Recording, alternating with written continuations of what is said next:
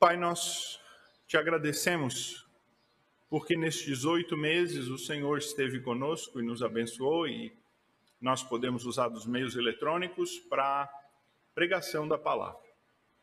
Mas agora, ó Deus, nós pedimos a tua bondade para conosco, nos abençoando também quando podemos agora nos reunir presencialmente, nos ah, edificando a Deus por meio do Santo Espírito, nos dando a instrução da tua palavra e, novamente, ó Deus, fortalecendo os nossos laços, o desejo de estar na tua casa, que o teu povo esteja assim imbuído, ó Deus, todo nesse esforço de nós voltarmos às atividades presenciais, fortalecermos a obra, estarmos em comunhão com os irmãos e assim também até alcançarmos os fracos, ó Deus. Que a tua graça esteja conosco não só agora na escola dominical, mas em todo esse domingo, no culto à noite, ó Pai, quando teremos ah, esse momento ah, único, singular da igreja de se encontrar contigo em adoração. Assim, ó Pai, fica conosco e nos abençoa, nos dirige nós clamamos-te em nome de Jesus. Amém. Amém. Irmãos, nós temos estudado, ah, começamos estudando na última aula o que é a igreja. O que é a igreja? E eu ah, espero com esta série de estudos ah, poder rever alguns conceitos bíblicos que são básicos, não são, não, não estamos falando aqui de conceitos avançados, nem de coisas necessariamente novas, mas são ah, questões mais basilares, mais simples, do que é a doutrina da igreja e do que é fazer a parte da igreja. Nós já vimos né, que nós fazemos parte da igreja em três aspectos nós fazemos parte da Igreja Presbiteriana do Brasil, fazemos parte da Igreja Presbiteriana de Itajaí, como a igreja mãe, sede que sustenta o nosso trabalho local, e fazemos parte da Igreja Presbiteriana de Pissarras, que são todos aspectos dentro de um conceito maior de igreja. Mas conforme nós estávamos ah, vendo aqui, e aquilo que nós estudamos, é que a, a igreja ela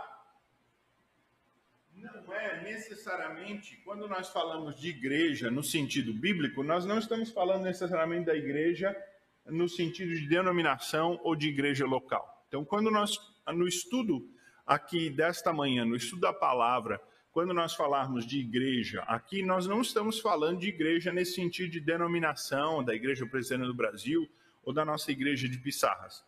Estamos falando da igreja num sentido mais amplo e, e ao, ao, modo como a Bíblia ah, usa o termo igreja, com pequenas, com pequenas ah, exceções, mas ah, é o modo como nós utilizamos o termo de igreja. E é por isso que na última aula nós vimos, eu falei, que igrejas são pessoas. Igrejas são pessoas. Esse é o conceito mais básico, mais fundamental de igreja. A palavra igreja, ela se origina de uma palavra grega, né? O Novo Testamento foi escrito em grego, é a língua que os apóstolos falavam e que a igreja falava lá no seu começo. E essa palavra grega ah, significa assembleia. Assembleia. Acredito que até por isso que os nossos irmãos da Assembleia de Deus talvez escolheram o nome da sua denominação porque no sentido mais básico, né, a palavra igreja, que é eclesia, ela quer dizer uma reunião de pessoas, uma assembleia. Então, este é o conceito mais básico da palavra igreja, uma assembleia, uma reunião de pessoas. Por isso que nós vimos que a igreja não é, não é um prédio, ela não é uma instituição, ela não é uma estrutura organizacional, ela não é uma liderança que decide formar ah, assim uma organização na igreja, e ela não é um movimento livre. Então, nós podemos até ah, pensar em vários desses aspectos como ah, fazendo parte do que é a igreja, ou eles estão na igreja, por exemplo, estrutura organizacional. Nós temos na igreja uma estrutura organizacional. Nós temos por exemplo, na igreja presbiteriana, o, o, o, o, âmbito local aqui da igreja nossa, relacionada à sede, a nossa sede está conectada ao presbitério, que está conectada ao sínodo, estamos conectados ao Supremo Concílio. Ah, Para todas essas instâncias é eleita uma diretoria, temos aí o, o tesoureiro, o presidente, e temos toda uma estrutura organizacional.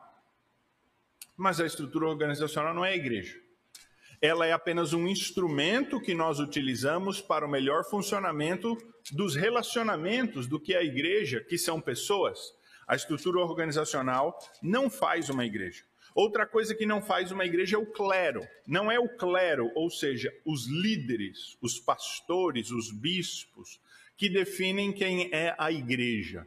Se eu estiver andando pela rua ah, e uma pessoa me ver, eh, não é correto que ela diga, ó, oh, lá vai a igreja como se eu, pastor, fosse o representante de Cristo da igreja. Ah, eu sou, como indivíduo, portador do Espírito Santo selado, ah, como filho de Deus, sou assim um discípulo de Cristo, mas eu não sou a igreja. Uma pessoa não representa a igreja, uma estrutura não representa a igreja. A igreja são dois ou três ou mais reunidos no nome do Senhor Jesus. Então, a igreja é esse conjunto de pessoas que se reúne no nome do Senhor Jesus Cristo. Nós já falamos aqui, e esse vai ser o alvo maior da nossa aula de hoje, que a igreja não é qualquer grupo de pessoas. Ela, por exemplo, não é um movimento livre. Um movimento livre. Eu já falei para vocês uh, de uh, tempos atrás, eu fui visitar uma pessoa que estava afastada da igreja e eu disse: Olha, estamos sentindo sua falta e, e gostaríamos né, saber se há algum problema, queria saber tal e tudo mais. E essa pessoa disse: Ah, pastor, eu não me encaixo mais na igreja assim formal, essa igreja institucional e tal. E não encontro meu espaço e tal. Eu falei: poxa, mas a igreja é importante, né? Está na Bíblia, é, é, o Senhor. Não, mas eu eu vou lá, eu vou numa igreja. Eu falei, mas, mas onde é que é? A gente se reúne lá no, num sítio no fim de semana e, e lá é, é lá a igreja. Eu falei, mas, mas assim, qual é o, a denominação? Qual é a. Ah, não, não tem denominação, tem nome. É, é, é igreja, é, é, é, é, é povo de Deus. Mas eu falei assim, mas, um, mas, quem que coordena? Quem, não, não, não tem, é todo lá, é todo mundo igual, é, é, a gente só se reúne, compartilha a palavra na direção do Espírito Santo. Eu falei, mas, mas como é que isso funciona? Não, não, é, é não uh, formal, é não, não, não tem organograma, não tem organização, não tem, tem eu falei, mas, mas como é que, assim, tem alguém que é dono da propriedade, alguém que organiza, alguém que coordena? Ah, não, tem, tem um líder lá. Falei, é, mas então, tem, né, alguma coisa? Não, mas é um negócio assim, bem livre, espírito livre. A gente vai lá, se reúne, tem comunhão.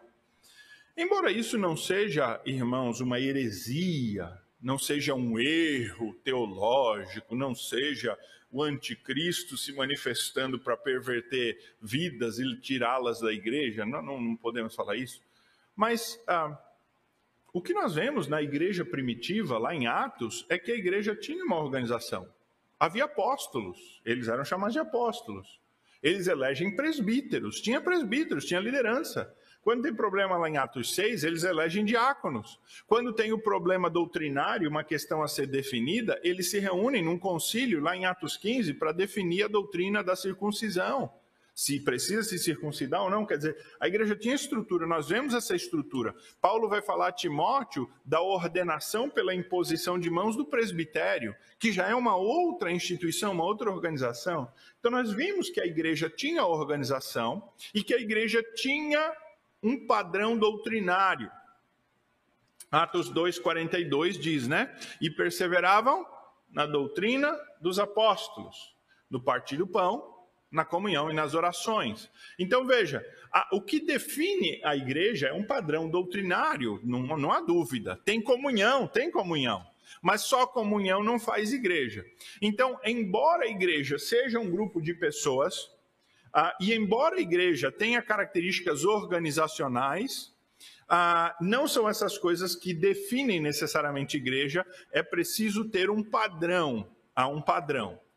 E este padrão é o padrão que nós encontramos na Escritura. É assim que a Escritura define o que é igreja.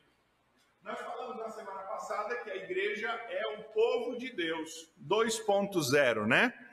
A igreja é o povo de Deus na nova aliança. Deus tinha um povo na antiga aliança e um propósito para ele, que era Israel. Agora, na nova aliança, ele tem a igreja. Esse é um novo povo. E nós lemos Efésios 2, que diz que havia uma parede de separação entre os judeus e as outras nações. E tendo vindo Cristo, ele derrubou essa parede de separação e ele uniu todas as gentes, de todos os povos, de toda língua, de toda nação, num único povo. E esse único povo foi chamado de igreja, a Assembleia dos Santos, a reunião dos santos, aquele povo de Deus que agora não tem mais marcas ah, étnicas, não tem mais marcas civis, uh, e assim aquela antiga aliança é renovada por uma nova aliança, e na nova aliança o povo de Deus é igreja. Nós uh, paramos aqui neste ponto, do ponto de vista agora teológico, doutrinário, né? os teólogos, os estudiosos da Bíblia, eles, eles ah, criaram dois termos para tentar descrever a igreja. Foi isso que nós vimos.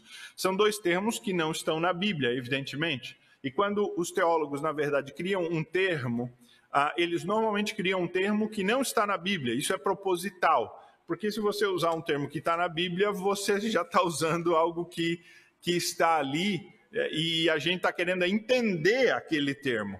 E ao entender aquele termo, nós queremos classificá-lo. Esta é a tarefa a maior até daquilo que nós chamamos de teologia sistemática, teologia dogmática. Então, os teólogos do passado, eles formularam esses dois conceitos de igreja invisível e de igreja visível. A igreja invisível é a igreja que é formada por todos os cristãos verdadeiros, os eleitos, tanto os que já morreram estão nos céus, quanto os que estão pela terra aqui, e aqueles ainda que vão ser alcançados. Esta é a totalidade, seria o número absoluto total da igreja, neste seu processo, né? a, a visão deste processo final desse povo redimido. E a igreja visível é aquela igreja, então, que está sobre a terra, como uma instituição. Este é o conceito de igreja visível, é aquela que está sobre a terra, é aquela que nós vemos, é aquela que ah, sobre a terra pode ser mais pura ou menos pura. A igreja visível, na medida em que ela segue a palavra de Deus, ela pode ser mais, ah, mais pura, está mais próxima né, daquilo que Deus quer, ou na medida em que ela segue menos a palavra de Deus, ela é uma igreja, ainda assim igreja, mas menos pura. Então, nesse aspecto de igreja militante, que é a igreja sob a terra, que é esta parte da igreja visível, a igreja militante é uma igreja que pode conter erros. Pode conter erros. O que não quer dizer que ela é invalidada como instituição mas vamos dizer assim. Por exemplo, nós temos uma doutrina do Espírito Santo. Os pentecostais têm uma outra doutrina do Espírito Santo. Evidentemente que quando a gente vai até a consequência última da nossa divergência doutrinária, um lado vai dizer que o outro está errado. Então, há um erro de uma parte ou de outra na interpretação dessa doutrina. Então, nós cremos que os nossos irmãos pentecostais, que são nossos irmãos, são crentes em Cristo, repito, estarão no céu conosco, são fiéis a Deus, é gente séria, mas nós cremos que eles interpretam errado, que eles estão errados acerca da doutrina, por exemplo, do batismo com o Espírito Santo e línguas. Nós cremos que é um erro, é uma maneira de ver a Escritura e, e, e tirar dela um ensino que ela não, que ela não, que ela não nos dá Nós não vemos em nenhum texto da Bíblia o ensino de que todo cristão tem que ser batizado com o Espírito Santo no sentido de uma segunda bênção. Entendemos que o batismo com o Espírito Santo é a sua conversão, é o momento que você recebe o Espírito Santo e é convertido. Então, não cremos que o batismo com o Espírito Santo seja uma segunda bênção depois da sua conversão e que ele venha a, a, com línguas, que ele seja marcado por o dom de línguas que é a doutrina clássica, vamos dizer assim, do pentecostalismo. Então, nós cremos que nossos irmãos pentecostais, quando vamos até né, a última instância, com todo respeito e, e, e não aqui sem qualquer tipo de facção ah, ou de crítica, ah, mas nós estamos num ambiente aqui de escola dominical, bastante franco, embora está sendo transmitido, né? Ah, mas bastante franco, nós cremos que nossos irmãos pentecostais eles estão errados acerca desta questão da doutrina do Espírito Santo. Então, nesse sentido, nós cremos que eles interpretam esta parte da Escritura errada. Mas eles creem em Cristo como Salvador da sua vida e eles creem na base, no fundamento que é. Então, nesse sentido, é que uma, uma igreja sobre a terra, na medida em que ela segue a Escritura, mais ela está mais próxima daquilo que ela deveria ser, e na medida em que ela não segue, ela está menos próxima do que haveria de ser. Por exemplo, essa é a nossa postura acerca do catolicismo. E eu conversava com alguém essa semana e eu disse: olha, todos nós somos católicos romanos até 1517 era a única igreja, era a única tradição, é de lá que nós viemos, é a tradição mãe, é a tradição de onde nós saímos. Lutero, Calvino, Zwinglio, todos eram católicos romanos, praticantes, inclusive. Então, faz parte da nossa tradição. Quando a gente traça a história da igreja, nós não vamos até 1517, aí a gente pula 1500 anos e vai até Atos, como se tivesse um vácuo de tempo. Claro que não. A tradição católica faz parte da nossa tradição, os teólogos medievais fazem parte da nossa tradição, mesmo o protestante, porque a linhagem de onde nós viemos, embora discordemos. Mas o que nós vemos no, no, no no, na trajetória da igreja até chegar ao século XVI, na reforma, é que a igreja ela foi ah, inicialmente pura, quando vivia na doutrina dos apóstolos, e na medida que ela foi ah, aceitando coisas de fora e foi se miscigenando, né, se ah, adotando práticas de sincretismo, ela foi se tornando menos pura. Agora pode acontecer o fato de uma igreja ela se degenerar a tal ponto que ela perca completamente as suas características de igreja. Pode ser que uma igreja que tendo começado bem e que tendo começado com um bom propósito, ela perca completamente as suas características de igreja, pelo seu ensino, pela sua prática, por aquilo que é vivido ali. Por exemplo, essa é a postura inicial, essa é a postura, vamos dizer assim, de uma maneira mais ampla, ah, da Igreja Presbiteriana acerca de algumas denominações ah, da teologia da prosperidade. Algumas das denominações da teologia da prosperidade, no passado, a Igreja Presbiteriana aceitava o seu batismo, porque entendia que ali havia um, bom propósito e uma origem e alguma doutrina mínima que uh, implicasse em Cristo. Mas ao longo dos anos foi difícil continuar a sustentar que algumas dessas denominações tivessem alguma coisa do verdadeiro cristianismo. Então ali não há mais o verdadeiro cristianismo. Então ali, aquela denominação, nós entendemos que ela, como igreja, instituição, não faz parte da igreja invisível ela é como se fosse uma seita. Porque ali as coisas estão tão degeneradas, a, a pregação está tão fora do centro que é o evangelho. E Paulo diz lá em Gálatas, né? Me admira que vocês estão deixando o bom evangelho para ir para um outro evangelho. Só que tem uma coisa, o outro evangelho não é outro evangelho. É anátema, é maldito, diz Paulo lá em Gálatas, bem no comecinho, versículo 6, ah, ali em diante. Ah, porque há algumas igrejas que, abandonando o evangelho, se enviesam por caminhos tristes. E então, essas igrejas, elas perdem completamente qualquer marca de cristianismo do evangelho, elas se tornam tão corrompidas, tão impuras, que elas perdem o sentido de ser igreja. Mas antes da gente entrar propriamente no assunto de hoje, é interessante a gente olhar alguns termos que a Bíblia dá para a igreja, porque o nome igreja é um deles, mas ele não é o único.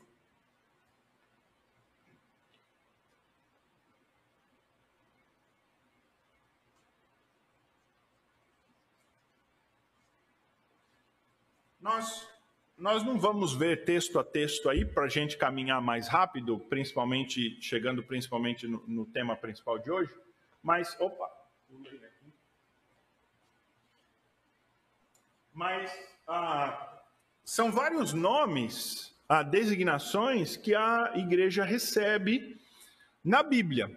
Por exemplo, uma das mais comuns que Paulo utiliza é a ideia de corpo de Cristo, né? Corpo de Cristo. E a ideia de corpo é a ideia de corpo mesmo, né? De sermos membros, cada um ser uma parte do corpo. Uma é o dedo, outro é o olho, outro é, é a orelha. Cada um de nós é uma parte do corpo, né? Uma célula, vamos dizer assim, ou um órgão do corpo. Essa é a ideia. É a ideia de um organismo, de uma organização. E é engraçado que no corpo nem todo mundo é igual, né? Então, a, aquela ideia anarquista de uma igreja em que nós somos tudo igual, não tem líder, não tem organização, não tem. Não, ela não existe, na verdade. É por isso que Deus, inclusive, deu dons. Se tem dons diferentes, tem uma organização, tem uma diferença. E, e cada um precisa exercer o seu dom e exercer a sua função na parte do corpo. O apóstolo Paulo ah, também usa a expressão casa do Deus vivo. Ah, e essa expressão casa do Deus vivo, ela é uma referência ao templo, né? O templo na antiga aliança era chamado da casa de Deus, né? Casa de Deus. Então, ah, a igreja é a casa do Deus vivo. Veja, a casa do Deus vivo não é esse templo. Quando Paulo está lá em Atenas, ele diz assim: que o nosso Deus, ele não habita em santuários feitos por mãos humanas. Ele não pode ser retido, ele não pode ser contido. Deus não habita nesse prédio, ele habita no povo que frequenta esse prédio. Então nós somos a casa do Deus vivo quando nós estamos reunidos. Então, ah, ah eu vou lá na casa de Deus. Ah, se você vem no prédio, né, num dia que não tem culto. Não, não é necessariamente a casa de Deus, né? Né, como eu já disse, nós podemos chamar aqui de santuário, nós podemos chamar de prédio de culto, nós podemos chamar até de templo, que é uma designação que a gente no passado usava muito, bastante, mas a casa do Deus vivo é o povo. Então, hoje à noite, às 16h30, a casa do Deus vivo vai estar aqui, reunida. É o lugar onde Deus habita. Porque Deus habita não habita em prédios, ele habita em pessoas. Outra coisa que Paulo diz, e esse é um termo muito interessante, é que a igreja é coluna e baluarte da verdade, ou seja, a igreja é sobre a terra a instituição que sustenta a verdade. Ela não se envolve em questões políticas, ela não se envolve em questões civis. Nós não vemos a igreja do Novo Testamento envolvida nessas duas questões, ao contrário do povo de Deus na antiga aliança. Por quê? Porque o povo na antiga aliança vivia sob uma teocracia, era um povo com leis civis, condicionado a um território único. Como é que é o povo da nova aliança? Não está mais condicionado a um território. É gente de todo o povo, de toda língua, de toda nação, espalhado sobre toda a face da terra. Então nós não defendemos um governo global para o mundo e que a lei de Deus uh, se aplique a todos. Nós respeitamos as divisões étnicas e culturais mas a igreja é, a, é, é esta instituição, então, que está espalhada, né? que, que, que, que sobrelinha toda e qualquer outra instituição, é a igreja, e ela é aquela que tem que manter a verdade, pregar a verdade, falar a verdade, apontar a verdade. A igreja tem esse papel, ela é a coluna a baluarte. Nós somos sal e luz, né? É o que diz. Só que sal luz tem mais esse caráter pessoal e coluna e baluarte esse caráter institucional. E onde a igreja está, se ela cumpre o seu papel, aquela sociedade, aquele lugar é melhor. Onde a igreja está, quando ela faz o seu papel, de fato, ela contribui significativamente. A igreja é família de Deus, né, que é um outro termo que o apóstolo Paulo utiliza lá em Efésios 2, nós vimos isso. Ah, ele também utiliza edifício santo, tanto em Efésios 2 quanto em 1 Coríntios 3, 9. A igreja é um edifício. A ideia é de que ela é um prédio em construção, né? Cada um de nós é um tijolinho. Uh, e, e, e, que está sendo construído, edificado. Cristo é a pedra angular, né? Ele mesmo diz, é o que sustenta. Os apóstolos são o fundamento e nós somos os tijolinhos que estão sendo acrescentados. Nação santa, que é uma uma aplicação que Pedro faz do conceito da antiga aliança. Então, aquilo que Israel era na antiga aliança, nós somos. Só que nós não temos mais esse componente étnico. Nós temos esse componente multiétnico que é a igreja. Não somos uma nação, no sentido que a gente fala uma língua específica, tem costumes específicos, uma lei específica. Não, nós seguimos a lei dos países onde nós moramos, as autoridades civis locais, mas Acima disso, nós seguimos ao Rei dos Reis, o Senhor Jesus. A igreja também é chamada de rebanho de Deus, muito bonito. Paulo, instruindo os, os, os, os presbíteros de Éfeso, ele diz assim: ó, cuidem do rebanho de Deus. Ah, e o Senhor Jesus já tinha usado em, em João 10 essa figura, né? É, e a igreja é um grande rebanho, né? Nós somos ovelhas de um pastor, somos o rebanho de Deus. E um dos nomes também muito bonitos do Novo Testamento é que é a noiva de Cristo, né? Ah, essa ideia da noiva de Cristo, ela tem muito a ver com a ideia daquela que aguarda a chegada do seu noivo, né? Daquela que aguarda o grande momento de reunir-se com o seu noivo, né? Que aguarda o dia do casamento. Então, essa ideia da noiva é a ideia daquela que espera, que está aguardando a vinda do noivo, e esta é. Todos estes são termos que são dados à igreja são designações, vamos dizer assim, não necessariamente formais nem oficiais, são ah, simbólicos, são metafóricos, mas eles dão a ideia do caráter do que a igreja é. E veja que nenhuma delas aponta para a questão de organização, da estrutura, da liderança. O conceito em geral é sempre povo, é pessoas. Esse que é o conceito bíblico maior do que a igreja. E o conceito mais a, a, básico que faz com que a igreja seja a igreja é aquilo que no credo apostólico é chamado de comunhão dos santos. Vamos, vamos abrir então nesse texto, é, Efésios 4, ah, de 4 a 6. Efésios 4, de 4 a 6. E vamos dar uma uma lida aí nesse, nesse texto. Se algum irmão tiver alguma questão, ah, fale conosco aí, viu? Pode levantar a mão e, e perguntar e expressar aí a sua, a sua dúvida. Efésios 4, de 4 a 6, a palavra de Deus nos diz assim: Há somente um corpo e um espírito, como também foste chamados numa só esperança da vossa vocação. E há um só Senhor, uma só fé, um só batismo, um só Deus e Pai de todos, o qual é sobre todos e age por meio de todos e está em todos. Veja, irmãos, que nesse texto, aquilo que é comunhão está definido. E é preciso a gente olhar com cuidado para compreender o que significa comunhão. Porque é um termo que a gente usa bastante na igreja, né? Ah, comunhão, comunhão. Pastor, precisamos de fazer mais comunhão. Ter mais comunhão na igreja. Então a gente tem que fazer mais atividades. A gente tem que. Veja, irmãos, que no texto bíblico, comunhão não tem nada a ver com atividades. Não tem nada a ver com necessariamente o, o relacionamento pessoal que a gente tem. Comunhão tem a ver com aquilo que nos une aqui. A palavra comunhão tem a ver com aquilo que nós temos em comum. O que nós temos em comum? Qual é a comunhão que nós temos? Veja o que o texto diz. Todos nós fazemos parte de um só corpo, ou seja, todos os crentes sobre a face da terra, eles fazem parte de uma só igreja. As outras denominações, o pessoal de outros povos que falam outra língua são igreja conosco. Nós somos igreja. Essa é ideia uh, dessa conexão. Veja o que ele diz. Há um só Espírito. O mesmo Espírito que, atua na vida de um, atua na vida do outro. É por isso que não pode haver diferença na atuação do Espírito. Se o Espírito atua de uma maneira desmedida, uh, que a Escritura não, não né, não ensina, não aprova, não há ensino bíblico na vida de um, é possivelmente esse não é o mesmo espírito que atua em toda a igreja, é um espírito estranho.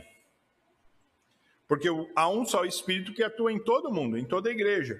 É claro que o espírito é descrito como vento pelo Senhor Jesus na conversa lá com Nicodemos em João 3. Ele não sabemos por onde vem, nem como ele vai, e o espírito realmente age com liberdade na vida de cada um mas há um só Espírito que age em toda a igreja. Ele diz: Foste chamados numa só esperança da vossa vocação. Pensa na vocação como conversão, como salvação. Então, a nossa salvação, ela só tem uma esperança. Todo aquele que foi salvo em Jesus Cristo tem a mesma esperança.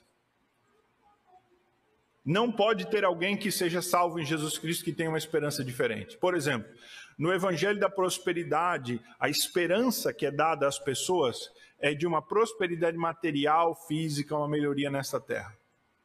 E isto é uma heresia, é um erro, é um engano, é uma falsa esperança. Não há comunhão com estes que esperam isso.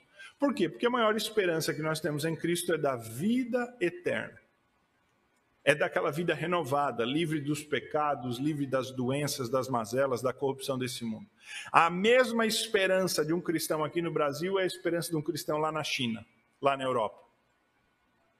É por isso que quando as pessoas pregam o evangelho social, por exemplo, dando esperança de um evangelho que vai causar transformação social, justiça social e tal, elas estão se desviando desta comunhão que temos na única esperança.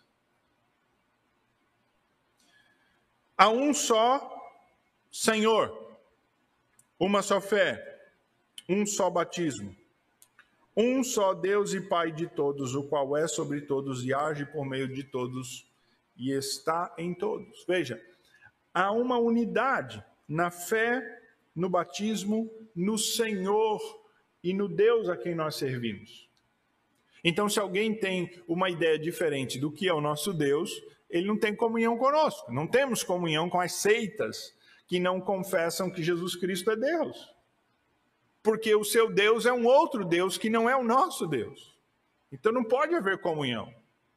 Não temos comunhão em alguém que defenda uma fé diferente da nossa, sincretista, misturada com coisas orientalistas ou com qualquer outra religião. Há uma só fé. Então, perceba, irmãos, que a comunhão que a igreja tem é a comunhão não dos relacionamentos pessoais, mas é a comunhão do que a igreja crê, da sua esperança, do Deus a quem ela serve. São coisas que não dizem respeito ao nosso relacionamento, mas são objetivas, elas estão fora de nós. E elas são a grande base e o fundamento para nós termos, então, bom relacionamento pessoal. Quando nós vivemos debaixo de um único Deus e de uma só fé, nós vamos nos entender, temos que nos entender, pelos, pelos, pelo ensino da Escritura, por aquilo que o nosso Deus nos deixou registrado. É daí então que os nossos relacionamentos vão ser edificados. Então veja, nós podemos ter comunhão em Cristo, mas não está muito unido. União é um outro conceito. Nós podemos ser uma igreja dividida. Dividida porque nós meio brigados, um pensa de um jeito, outro pensa de outro, mas nós não perdemos a comunhão em Cristo, porque se nós perdemos a comunhão em Cristo, então uh, um de nós não é mais cristão. Porque se é Cristo que nos faz ser um, e a gente diz, ah, eu não tenho comunhão contigo. Ué, ou você saiu de Cristo ou eu saí de Cristo. Um de nós dois saiu de Cristo. Não pode não ter comunhão. A comunhão é justamente a base para a gente resolver as questões de união. É quando eu penso, eu sou um em Cristo com aquele fulano. É, a gente não se bate muito bem, né? Mas, mas eu sou um em Cristo. O Cristo que me salvou é o Cristo que o salvou. Aquele que me deu graça foi o que deu graça a ele. Então eu tenho que buscar unidade com ele. E unidade é uma coisa que o apóstolo Paulo então vai dizer lá aos Filipenses, que nós temos que nos esforçar diligentemente para ter. Então o apóstolo Paulo diz lá a Filipenses 1, a partir do versículo 27, ele vai dizer que a gente tem que se esforçar muito para ter unidade. Mas comunhão é algo que nós temos em Cristo.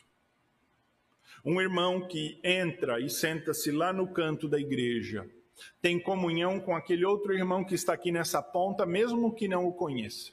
Pelo simples fato dos dois terem entrado aqui para adorar e servir a Cristo no culto e domingo à noite há comunhão. Então, quando alguém diz assim, ah, essa igreja não tem comunhão, então não tem mais Cristo, acabou. Ela perdeu completamente qualquer fundamento de Cristo, de cristianismo. Porque a comunhão está mesmo quando há desunião, no fato de todos servirmos a Cristo. É claro que os nossos pecados, os nossas, a nossa dureza de coração nos relacionamentos atrapalham a nossa união. E isso é ruim. O ideal é que uma igreja esteja unida. Mas a comunhão é algo que nós temos em comum. É Cristo, é Deus, é a nossa fé, é a nossa esperança. É a Bíblia. Irmãos, só há resolução de problemas entre dois irmãos na igreja pela comunhão que eles têm na fé na Bíblia. Porque quando, digamos assim, o pastor vai sentar com o irmão fulano, o irmão ciclano, que estão ah, meio brigados na igreja, o pastor vai falar sobre o fundamento da Bíblia. Se um deles diz assim, não, não, peraí, mas eu não creio na Bíblia. Aí não tem comunhão. Não dá para tratar da questão. Aí você vai dizer, ué, então você está na instituição errada, meu querido. Aí a igreja se fundamenta sobre a Bíblia, é onde nós temos comunhão. Então nós temos, a nossa fé é de que Deus deixou revelado para nós na Escritura tudo o que nós precisamos para viver. Então quando há um problema de desunião, na comunhão da crença na Bíblia, nós vamos buscar na Bíblia a resolução para o nosso problema. Aí se alguém não vai querer fazer, não vai querer aplicar no seu coração, então é uma outra coisa.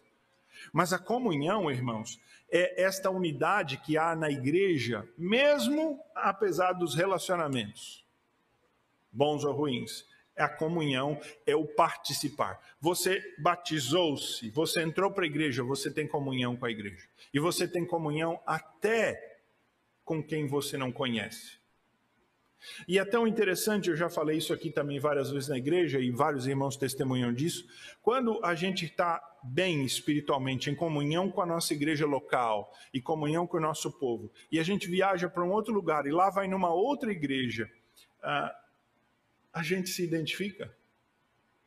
Aquela comunhão parece que a gente tem aqui na nossa igreja, parece que ela passa para aquela comunhão daquela igreja lá. E você vai encontrar um, dois, três irmãos que vão se relacionar com você, vão te cumprimentar, vão conversar com você, e, e, vai ser gostoso, vai ser agradável, você vai sentir aquele calor, né? Embora isso seja subjetivo, mas a gente vai ver esses laços, esses vínculos, com pessoas que nós nunca tínhamos conhecido antes, por causa do vínculo de Cristo, dessa comunhão que nos une aqui e nos une lá. Mas entrando propriamente no assunto de hoje, e nós vamos só entrar no assunto de hoje e caminhar nas próximas duas aulas nele. Já falamos aqui que uma igreja, para ser igreja, ela não pode ser só um conjunto de pessoas. E nós vimos que a igreja tem vários nomes e há várias maneiras de você ver a igreja. Como instituição, porque ela é uma instituição sobre a terra, como coluna e baluarte da verdade como orgânica, uma instituição orgânica no sentido de corpo de Cristo, num sentido fraternal, como família de Deus. Mas o que define uma igreja como igreja, né? Um grupo de pessoas como igreja? Quais são as marcas que há, que precisa haver uh, num grupo de pessoas que se diz igreja? E nós vamos ver basicamente três marcas caminhando na primeira ou começando hoje e nas próximas aulas nós vamos falar disso.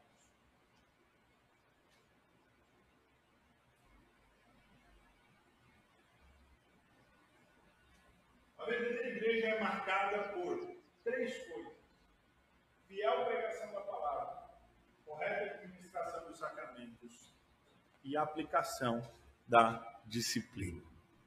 Historicamente, foi assim que uh, os teólogos, os estudiosos da Bíblia, eles definiram as marcas mais fundamentais de uma igreja. Como é que você conhece uma igreja? Ah, como é que você vê que ali é a verdadeira igreja de Cristo? Bom, primeiro tem que ter fiel pregação da palavra. Não pode estar pregando um outro evangelho como a teologia da prosperidade. A teologia da prosperidade não é evangelho real, irmãos. É um outro evangelho. Não dá para dizer assim, ah, pastor, mas ele, ele é assim, é um evangelho, mas é um evangelho assim um pouco torto. Não, não é só um evangelho um pouco torto. É, é não evangelho, é não é o evangelho. Não é o evangelho. Alguém que está atrás da teologia da prosperidade não está atrás do evangelho de Jesus Cristo, como nós o conhecemos. Então não dá para dizer que um lugar que tem teologia da prosperidade, que ali tem fiel pregação da palavra. Não, não tem. Ou tem pregação da palavra? Não tem. E o que nós temos visto dia após dia é devastador. De pessoas que têm ido atrás disso e, e, algumas até têm sido convertidas ao Senhor Jesus, mas depois ficam tão perdidas que ah, não têm condição de caminhar. São ah, meio que ah, zumbis espirituais, né? O pessoal fica aí sem saber para onde ir, como ir. Eu tenho encontrado muita gente aí, os famosos desigrejados, né? Uma parte, pelo menos, dos desigrejados. Então, uma igreja tem que ser marcada por fiel pregação da palavra, fiel pregação do evangelho, a pregação dos fundamentos do evangelho. Ah, pastor, o que é fundamento do evangelho? Bom, o fundamento é quem é Deus quem é Jesus Cristo, quem é o Espírito Santo. As três pessoas da Trindade e a doutrina da Trindade são básicas, é o fundamento da nossa fé. Depois, salvação pela fé, por meio da graça de Deus. É fundamento, é fundamento da nossa, da nossa fé. De modo que, ah, se alguém não está pregando estas verdades bíblicas, né, esse ensino bíblico, então não pode ah, compartilhar conosco. Se alguém diz assim, ah, nós temos que voltar a praticar uma antiga aliança. Opa, peraí, será que isso é, é real, é verdadeiro?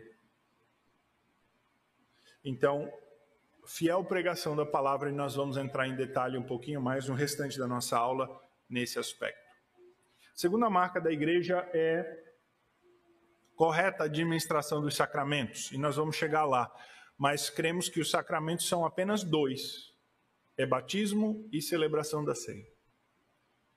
No Novo Testamento há dois sacramentos apenas. E uma igreja, ela precisa celebrar batismo e sacramentos. Aliás, é só na igreja que você celebra batismo e sacramentos. Não existe celebração do batismo e sacramento em casa, sozinho, com o indivíduo. É por isso que a nossa igreja não é adepta dessa tal da Santa Ceia em casa, de você bota o seu copinho, de você bota lá. Tem até batismo, né? Você se batiza em casa. Eu vi uns vídeos aí, Josias já dá risada porque deve ter visto os vídeos, né? O cara põe aquela piscininha mesmo ali na frente da TV e ele mesmo se batiza e o pastor batiza lá. É, é, irmãos, com perdão da expressão, é até meio patético, né? O negócio até vira até piada, né? Na internet. Parece piada pronta. Porque aquilo não é batismo, não, não, não é. Não, então, uma igreja precisa administrar o batismo e a ceia da maneira correta. Ah, e não tem tanto a ver com a forma, mas tem a ver com o conteúdo e o propósito. Então, nesse sentido, a administração dos sacramentos é fundamental. E também é fundamental que uma igreja ela discipline os seus membros. é, é fundamental, irmãos. É fundamental. Uma igreja que não aplica disciplina, e eu não estou dizendo que precisa haver disciplina, né? Quer dizer, é, qual é a cota? Ah, a gente tem que disciplinar pelo menos cinco membros por ano, que é para ficar bom o negócio, que é para a gente, né? O negócio está. De, ah, de 100, 5 por ano. Então, cada 100. Não, não tem uma cota. Não estou dizendo que precisa disciplinar os membros. Mas uma igreja, ela precisa zelar pela moral, pela índole, pela pureza, pela vida. E uma igreja, pela, pela, pela pureza na vida. E uma igreja que não está preocupada em manter-se pura ou mais pura pela pregação da palavra, pela correta administração dos sacramentos, possivelmente também não vai se preocupar com a moral. É interessante, irmãos. Os que não se preocupam muito com a doutrina também não se preocupam muito com moral. A não ser que o negócio seja flagrante. Sabe quando o negócio fica assim, ah, ah, aberto? Esta semana, ah, um caso bastante triste veio à tona do pastor de uma da igreja Hillsong de Nova York, de Manhattan. Ele foi afastado, ele foi expulso da igreja, na verdade, né? foi, foi retirado da igreja. A declaração foi por ah, questão moral. Só que sabe-se, porque se tornou notório, que esse pastor adulterou.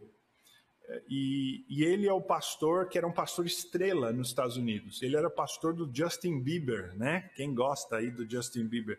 Se você me perguntar, diga uma música do Justin Bieber, pastor, que você ganha mil reais. Eu falei, perdi mil reais. Que eu não sei nem uma música do Justin Bieber. Mas ele é um, um artista aí famoso. Eu acho que é, né? Famoso, é, né? E, e, ele é um dos notáveis ali. Tem várias, vários outros famosos tal em Nova York que frequentam essa igreja Hillsong desse pastor que foi disciplinado.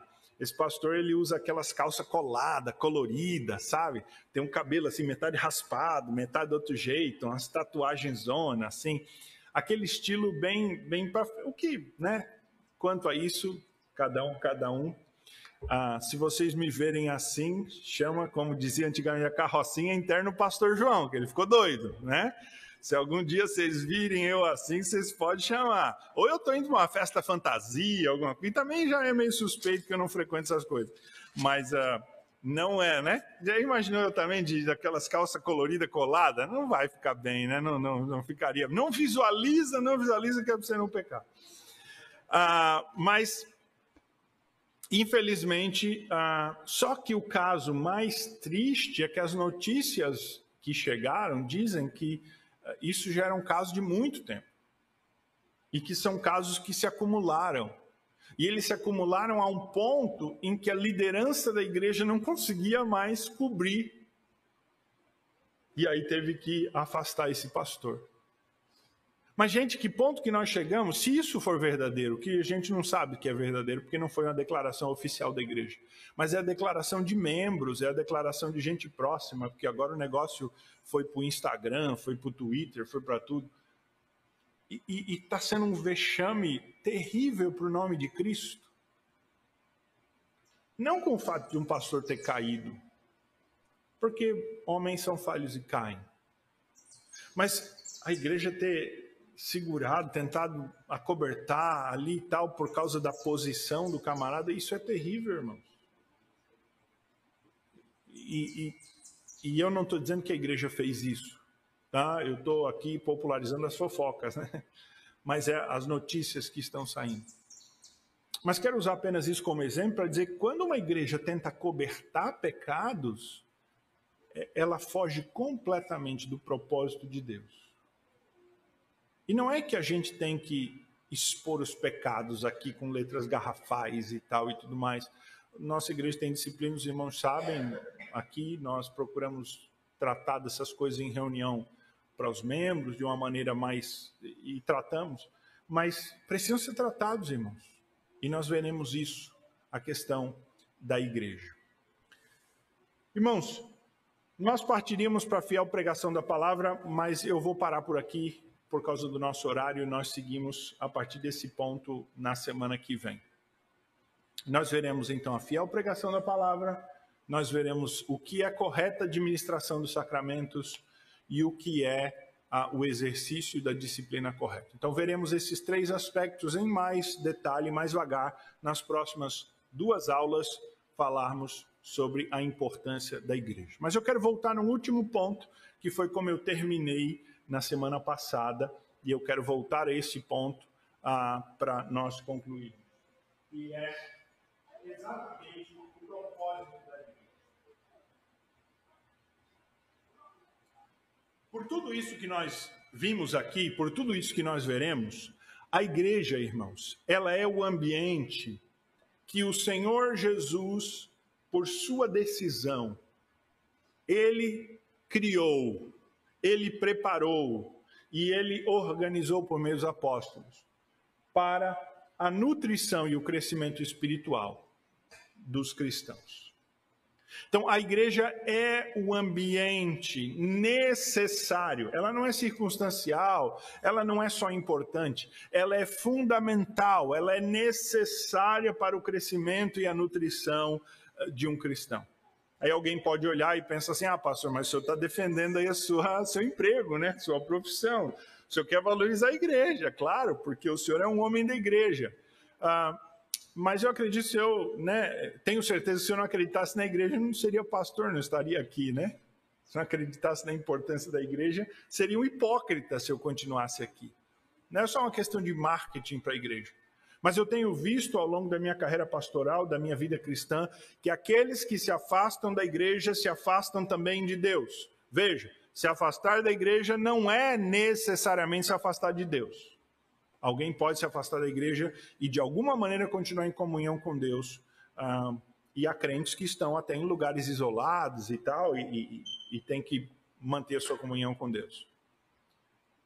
Mas a igreja, ela é fundamental para a vida de um cristão. E alguém que está afastado da igreja está terrivelmente ameaçado pelas ofertas do mundo, pelo rugido de Satanás, pelos dardos inflamados, eh, está fadado a enfraquecer-se.